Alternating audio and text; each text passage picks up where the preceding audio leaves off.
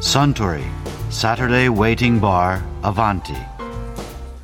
This program is brought to you by Suntory. ああスタン角のハイボールをかしこまりました。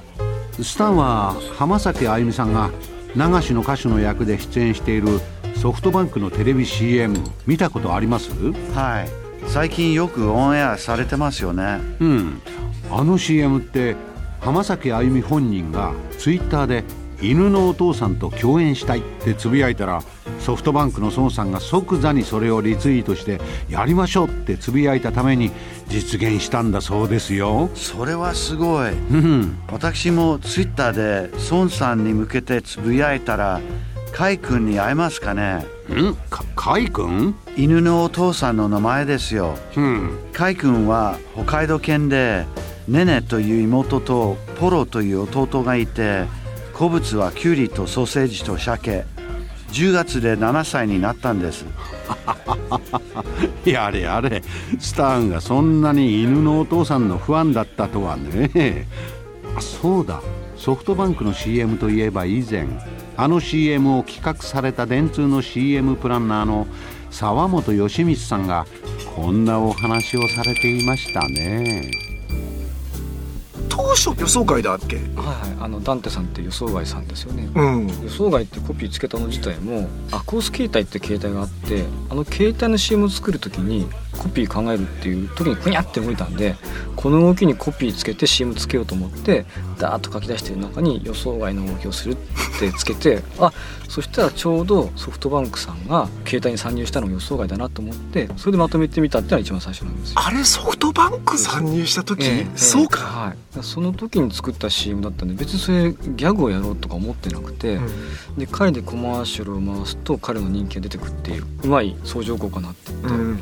いつの間にか家族に言ってたのはそれは当然家族割引とかそういうことがあるそうのでですそうです。家族を使った方が伝えるスピード速いなってんで家族を作ったんですけど、うんダンテさんが出てるシリーズがあって、うん。その他に犬だけで構成してるシリーズってあったんですよ。あった。まあ、犬が会話してるっていうシリーズうんね。その犬の会議を始めた理由もコマーシャルって大体依頼をいただいてから流すっていうまでにある程度の時間がかかるんですよ、うんでも携帯の世界って情報が来てから発表したいっていうまでは早いので短期間で毎回企画をして撮影して編集してってことを続けてると全員死ぬと思ったんですこれ休めなくて。でこれなんとかして自分たちの休みも確保してでもきちんと情報を伝える方法ないかっていうふうに思っていて先に素材だけ取っちゃえばいいんだと思って後でアフレコできるように犬を取っといたんですよ。だから犬だけ1日か2日かけて犬だけものすごいいっぱい取ってこの商品を伝えたいっていうのが来たらそれに合わせて犬をアフレコして出すっていうふうなシステムを取ったんですよ。あなた天才だ。いやいや違う違うそれすごはい切羽詰まってたから。それでなんだ。で犬が口が合ってないのは許せるんですよ犬はまあ犬だなと思って見てくれるんで。えこれ広告業界では有名な話なんだろうね。今俺も初めて聞いたけど。こまで皆さん知ってらっしゃるかわかんないんですけど。どそれで犬は家族っていうのは誰が考えるの？もちろん考えたのは僕が考えましたけどでもその前にヒントみたいなことはやっぱソフトバンクのプレゼンの前に言われていて、うん。プレゼンテーションって実際孫さんにさせていただいてご意見いただくんですけどセンスいいことをおっしゃるので、あその場で？ええ、だからその時に言われたこととして、まあ、今までその人気者が2つあると。うん。家族を作っちゃう時に全く別のものにしちゃうと今までせっかくいくらか投資してきたその人気者っていうのが急に消えてしまうからどこかに残せないかって言われたんですよ、うん。隣の飼い犬とかうん。散歩してるお兄さんとかで全然いいから、うん。そしたらちょっとつなげるんじゃないかなってことをおっしゃられてああでもその考え方あるんだったら一番スピードが速いのは家族に入れちゃうことじゃないですかっていう提案ですねあれうん。ただそのお父さんを犬にするっていうこと自体は実は抵抗がちょっとあったみたいですけども。あれ北大路屋さんでした最初から犬同士の会話の時北大路さんでしたね。あ犬同士の時は違います。家族にしてお父さん役にする時に北大路さんが何とかして使えませんかっていうお願いをしたんですよ。それなんでまた？お父さん役は基本的に説教をさせたかったんですよ。うんなんか今怒られることに飢えてる感じがちょっとしたんですごい正論を吐いて説教をするお父さんっていうのをやりたかったんですよでも見た目はちょっと可愛いんで、説教する割にああ頑張ってるなって感じで家族犬ですからね、え今だって上から目線でうちの企業はこうだはないもんね。ないですね、うん。聞かないですからね。聞かない感じですもんね、ええ。ええだからいろんなところで適当にこの時代を切るみたいな話をさせられることとかってはいはい。一番説明してて自分あうまいこと言ったなとかって思うのって、小島よしおがうん去年そんなの関係ねえって言ってたじゃないですか、うん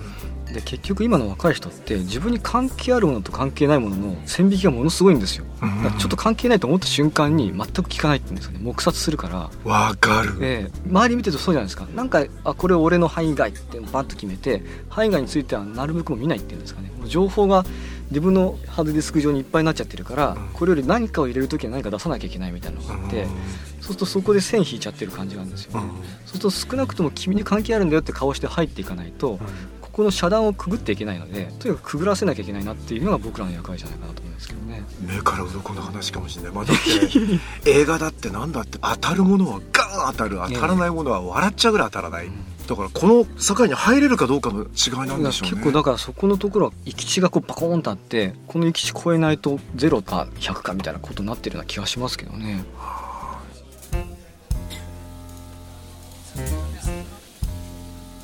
いやー沢本義光さんのお話面白かったですね。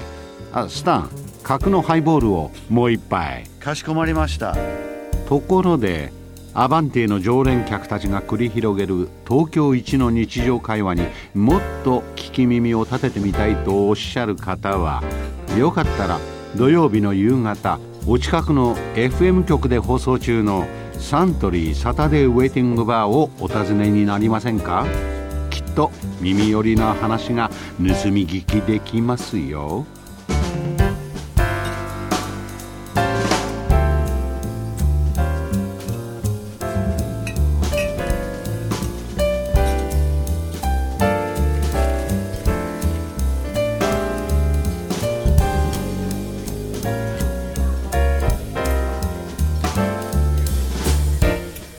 Suntory Saturday Waiting Bar Avanti.